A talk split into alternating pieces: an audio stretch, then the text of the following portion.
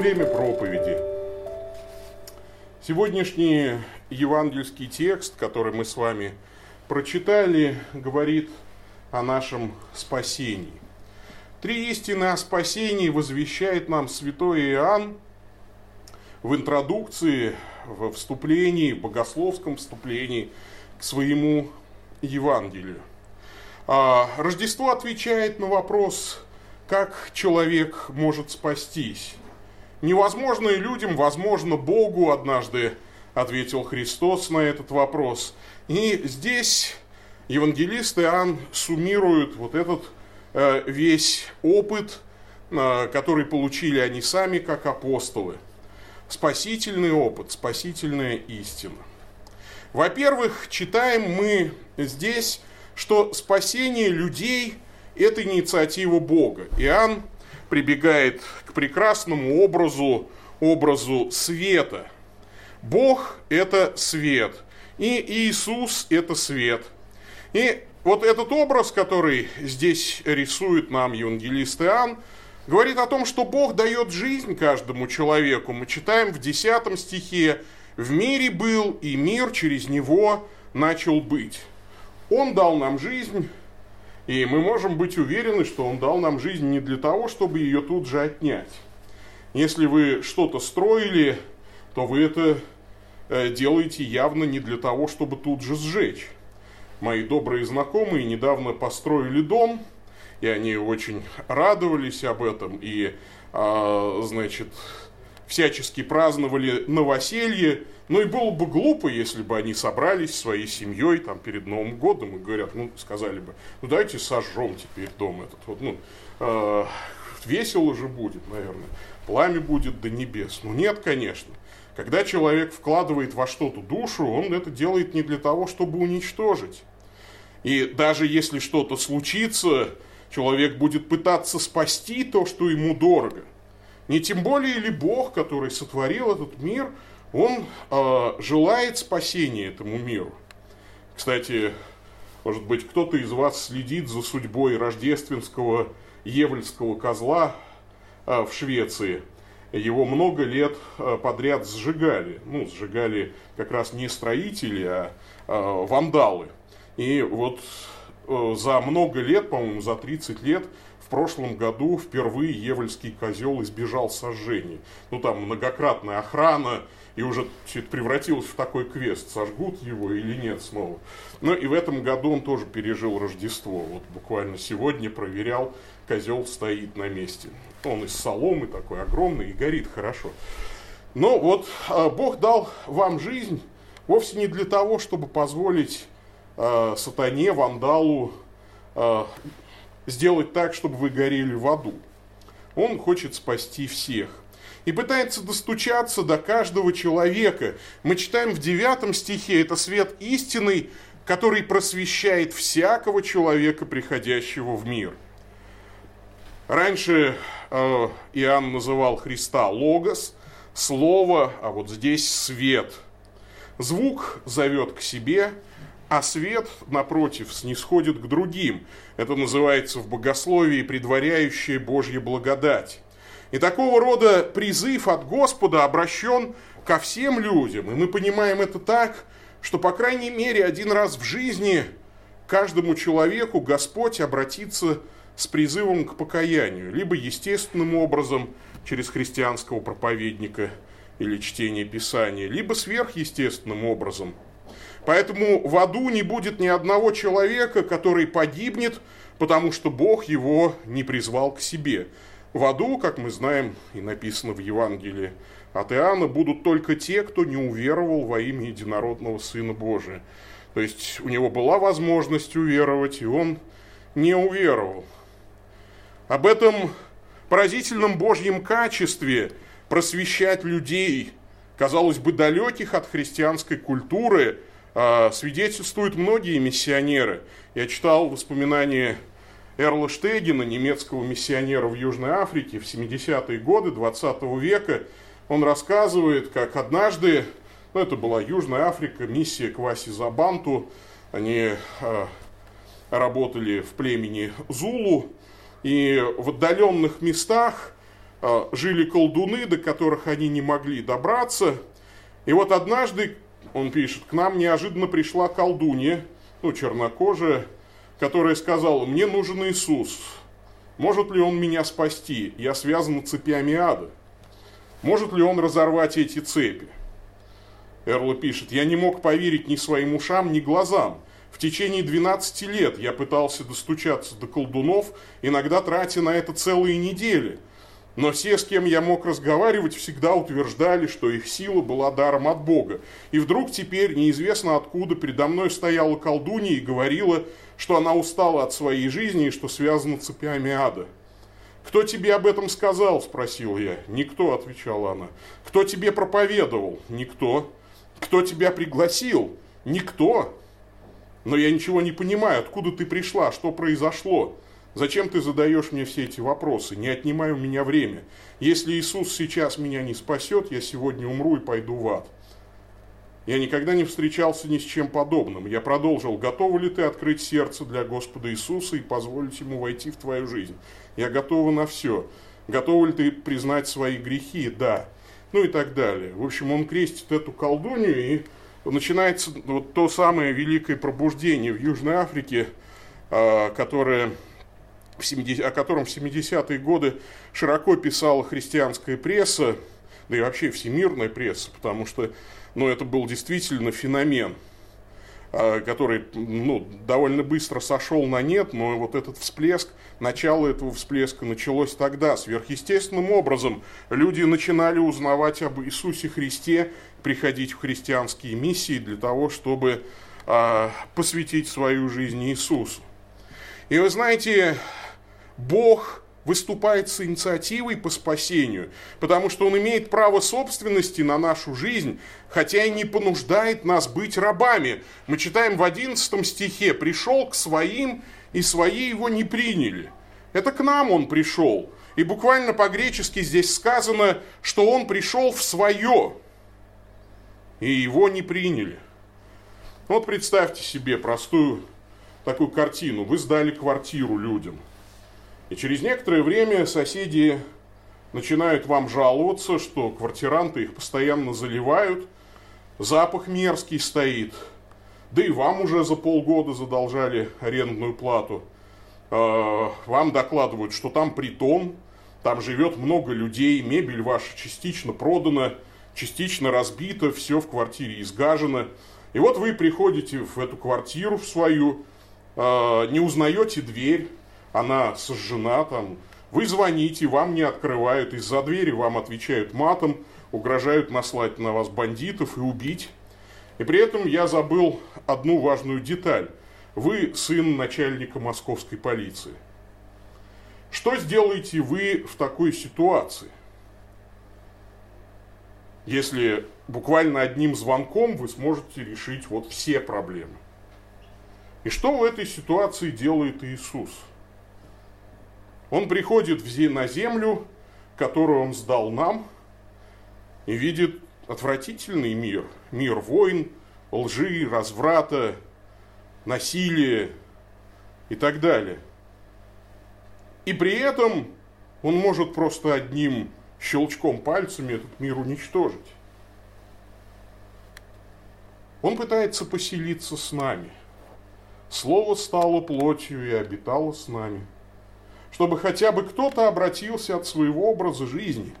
Христос не спускает на нас небесную полицию, но становится одним из нас, чтобы вытащить нас из греховной нашей сути. Бог рождается в мире, а не сваливается на мир, как тунгусский метеорит, испепеляя все на своем пути. И Он делится с верующими своим естеством, тем, которые приняли Его, верующим во имя Его дал власть быть чадами Божьими, которые не от крови, не от хотения плоти, не от хотения мужа, но от Бога родились. Не имуществом делится он с нами, а естеством. Есть такая поговорка, дураку свою голову не приставишь. А вот у Бога получается. Павел пишет, мы имеем ум Христов, поскольку некоторым, видимо, значит, Господь свою голову все-таки представляет. И вот здесь этот образ, что мы от Бога рождаемся. Быть беременным тяжело, э, говорят женщины. Я не знаю, каково это, хотя я знаю, что такое токсикоз, когда у тебя организм отравлен, но женщины, естественно, токсикоз переживают тяжелее. И рожать очень больно. И вот Бог рождает своих детей в муках Голговского креста, потому что только так Он сможет дать нам тело свое и кровь свою, которые мы принимаем на каждом причастии, спасительное тело и кровь.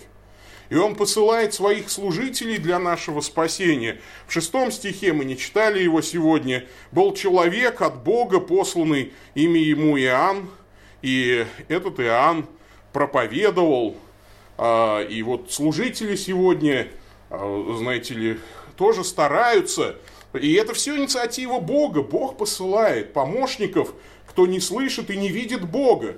В основном эти помощники такие заметные, поэтому священник должен быть толстым. Бога не замечаешь, так хоть э, священника заметишь. Ну, я шучу, конечно. Иоанн Креститель был худым, а, но все равно заметным, носил необычную одежду, прям как мы. Это такая портновская проповедь о том, что бывает какая-то другая все-таки жизнь. Но поразительно, что Бог заботится о людях, посылает разных служителей, строгих и худых – как Иоанн Креститель, или сиборитствующих, как сам Господь Иисус. Но люди в основном, правда, все равно воротят нос. Кого сожгут, кого распилят, а кого более тонко в погибель введут через лесть и обожествление. А, но все же Бог не отчаивается. И в этом есть другая суть спасения, потому что Бог продолжает спасать людей из мерзкой топи враждебного мира. Вот это вторая истина. Бог э, вытаскивает нас. Все время вспоминаю стиш, стишки детские. Ох, нелегкая эта работа из болота тащить бегемота. И нелегкая эта работа экс нихило творение чего-то, то есть творить из ничего. И грешников тащить из болота тоже нелегко.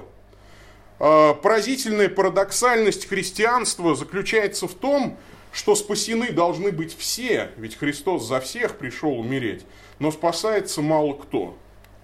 Потому что мы все сидим в болоте неблагодарности. В 10 стихе читаем, «Мир через него начал быть, и мир его не познал». Неблагодарность творения – мой путь к Богу когда-то начинался с незатейливой мысли. Меня учили говорить спасибо за что-то доброе. Ну вот если врач помог тебе, надо врача обязательно отблагодарить. Я не знаю, э, ну, может быть это и неправильно, ну вот э, надо так делать, так меня учили. Но вот благодаря кому мы появились на свет? Точно не человек сотворил мир – мир старше человека. Поэтому мы воздаем честь родителям, но э, надо поискать все-таки первоисточник, первопричину. Э, появились ли мы в мир благодаря случайности? И должно ли всю жизнь быть благодарным случайностям или возвести случайность в ранг Бога, поклоняться теории вероятности, вступить в секту, значит, э, свидетелей теории вероятности, ну или чаще всего люди выбирают просто пожать плечами и жить без благодарности за жизнь. Это как-то по-свински. Вспоминается вот эта старая история про одного верующего, который молился всегда перед едой, и над ним насмехались, и там молодежь говорила, что, дедушка, у вас в деревне все такие богомольные, все перед едой молятся, что ли? На что дедушка говорил, конечно, не все, свиньи не молятся, например. А, вот. Поэтому человек должен... А, свинья, кстати, не благодарит никогда за еду и жизнь. Я знаю, я работал на свиноферме. Свиньи верещат, если еды нет. Или если еда задерживается. Это страшные, э, скажем вам, страшные звуки. Но человек должен отличаться от животных тем, что может признать над собой высшую разумную причину и быть благодарным. Бог спасает нас из трясины глупости нашей, не только неблагодарности. Мир его не познал, но знание это здесь ни при чем. А, кто-то сказал, что существуют гуманитарные и научные полюсы истории. На научном полюсе постепенно накапливается знание, которое вытесняет наше незнание. А на гуманитарном полюсе накапливается понимание, которое порождает новое непонимание. От глупостей мы исцеляемся довольно поздно. Признать, что каждое наше понимание порождает лишь новое непонимание, довольно трудно. Признать, что ты ограничен и просто довериться Богу в вопросах понимания, это трудно, но жизненно необходимо. Бог спасает нас из жижи вероломного предательства, когда мы не приняли Его. Главный грех человека – не принял Бога. Все остальные грехи лечатся, когда Бога принимаешь. В ад люди идут не за то, что украли булочку в магазине. Ад – это место, где Бог оставляет человека. Человек, кричащий Богу «оставь меня в покое», в аду получает просимое. Но без Бога он вдруг обнаруживает, что он в аду. Мы нуждаемся в Боге постоянно, как воздушный шарик, когда вот его надуваешь, если его убрать от рта, он тут же сдуется. А если перевязать его ниточкой, то он сдуется медленней, но все равно сдуется. Нет Бога, нет и человека, как нет человека и нет надутого шарика. Обезьяна может существовать без Бога, а человек нет. Бог творит мир словом, но человека Бог творит своим пониманием. Человек – единственная часть творения, которая нуждается в Боге для своего существования – ежесекундно. И если Бог оставит человека, останется обезьяна. Но принять Бога все равно, что принять отца и мать. А не принять Бога все равно, что отвергнуть отца или мать. Все равно, что плюнуть в лицо врачу, спасшему тебя. И это предательство мы уже совершили, но Бог дает нам возможность в Рождество сохранить лицо – он снова приходит к нам и говорит, вы были предателями, но я готов с вами породниться. Поэтому третья истина о спасении в Рождестве – это истина о том, что спасение людей – это превращение их в детей Божьих. Дети Божьи – это плод Божьей благодати. 13 стих. «Не от крови, не от хотения плоти, не от хотения мужа, но от Бога родились». Стать чадом Божьим невозможно по праву рождения или по своему желанию. Это инициатива Божья. И Бог родился в мире, но Бог не начал быть в мире. Мир начал быть в Боге, но мир не родился в Боге. Рождение в Боге нужно пережить каждому. Вообще это метафора рождения от Бога, одна из любимых у Иоанна. Она означает новую жизнь во Христе. Когда человек родился заново, был погружен в Святой Дух, в водах крещения. И второе рождение означает прежде всего, что Богу с нами трудно. Трудно до невозможности. Одно дело, дух дышит где хочет, совсем другое – рождать заново, кого хочет. Но ему очень хочется родить нас. В этой фразе рождение от Бога противопоставляется рождению от мужской похоти – непреодолимое половое влечение, мощный инстинкт. И на контрасте Иоанн показывает, как мощное непреодолимое влечение Бога к спасению человека. Бог не просто хочет нашего спасения, Он страстно этого желает, иначе бы давно махнул на нас рукой. И не потому, что мы Ему нужны. Да нет, конечно – не потому, что он, видите ли, там прожить без нас не может, или он в чем-то ущербен без нас. Да нет, конечно. Это чистый дар, чистая любовь, безусловная. Мы, между прочим, нашего спасения так сильно не желаем. Ребенок ведь совершенно не желает зачаться и родиться. Нас ведь вообще-то нет. И в этом парадокс. Мы мертвы духовно, и чтобы принять веру, нам нужно, чтобы Бог оживил нас, оживотворил. И сила, с которой Иисус говорит о рождении от Бога, от Духа, прямо пропорциональна чуду рождения Иисуса от Марии. Две невозможности соположил здесь Бог. Невозможно Богу родиться от женщины, и невозможно человеку родиться от Бога. Было невозможно до Рождества. Дети Божьи понесут на себе отпечаток Божьей власти. Обратите внимание на 12 стих. «Дал власть быть чадами Божьими». Плоть и кровь – страшная сила, бессознательная. Ее нельзя имитировать. Ну, вернее, глупо да, имитировать. Ну, вот если ты родился чернокожим, очень трудно тебе имитировать ну, там, белокожесть. Ну или белокожему человеку имитировать чернокожесть. А раньше, вот когда играли там Отелло, гримировали белых людей в Мавро, и это всегда выглядит смешно. Ну, если кто-то из вас смотрел советский вот этот фильм еще э, режиссера Соловьева «Асса», Негр Витя, конечно, выглядит смешно. Ну, потому что это, кстати, последний крашеный э, вот актер в таком кинематографе. Потом стали приглашать настоящих. Ты родился не от Бога, а по своему хотению. И вот некоторые люди также выглядят смешно, когда начинают играть в верующих.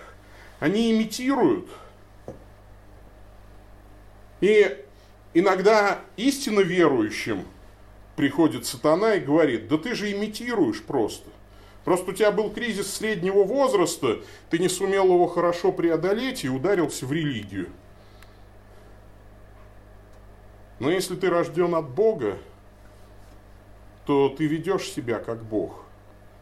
От репейника не родятся смоквы, говорит Христос. Так и от Бога не родятся сволочи.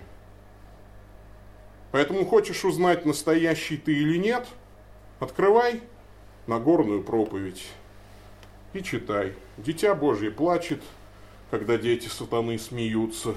Дитя Божье нище духом, когда дети сатаны богачи духовные, да и всяческие. Дитя Божье изгнано за праведность, когда дети сатаны делают дивиденды на чужой праведности. Дитя Божье всех примиряет, когда дети сатаны делятся на враждующие лагеря и воюют друг с другом. Дитя Божье милует других грешников, дети сатаны ведут грешников на костер. Дитя Божье обертывает острые камни своего характера мягким поролоном кротости, дети сатаны собирают камни, чтобы побить ими врага и так далее. Второе рождение, рождение нового человека, когда в грешном человеке рождается святой, в неблагодарной твари рождается благодарное творение, в глухом рождается слышащий. Они начинают бороться, но это новое «я» имеет власть от Бога побеждать. И количество этих новых людей не ограничено ничем. Буквально по-гречески «сколько бы ни приняло его».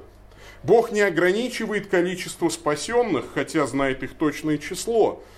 И каждый из вас, кто слышит меня сейчас, может быть чадом Божьим. Для этого нужно принять Христа. Тем, которые приняли Его, дал власть быть чадами Божьими. Кстати, это очень непонятная метафора. Что значит принять Христа? Часто там спрашивали, принял ли ты Иисуса как личного Спасителя?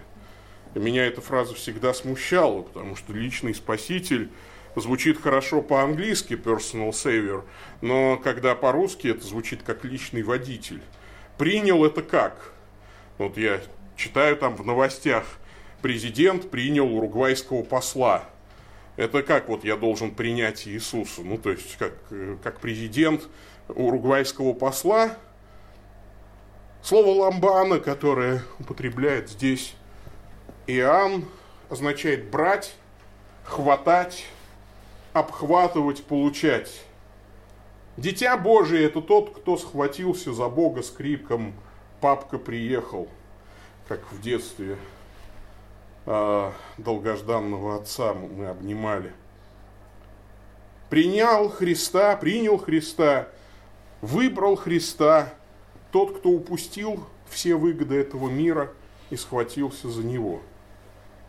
И уверовал в Него, поэтому и сказано, верующим во имя Его – тем, которые приняли Его верующим во имя Его, уверовали, то есть уяснили себе, что Он точно не обманет.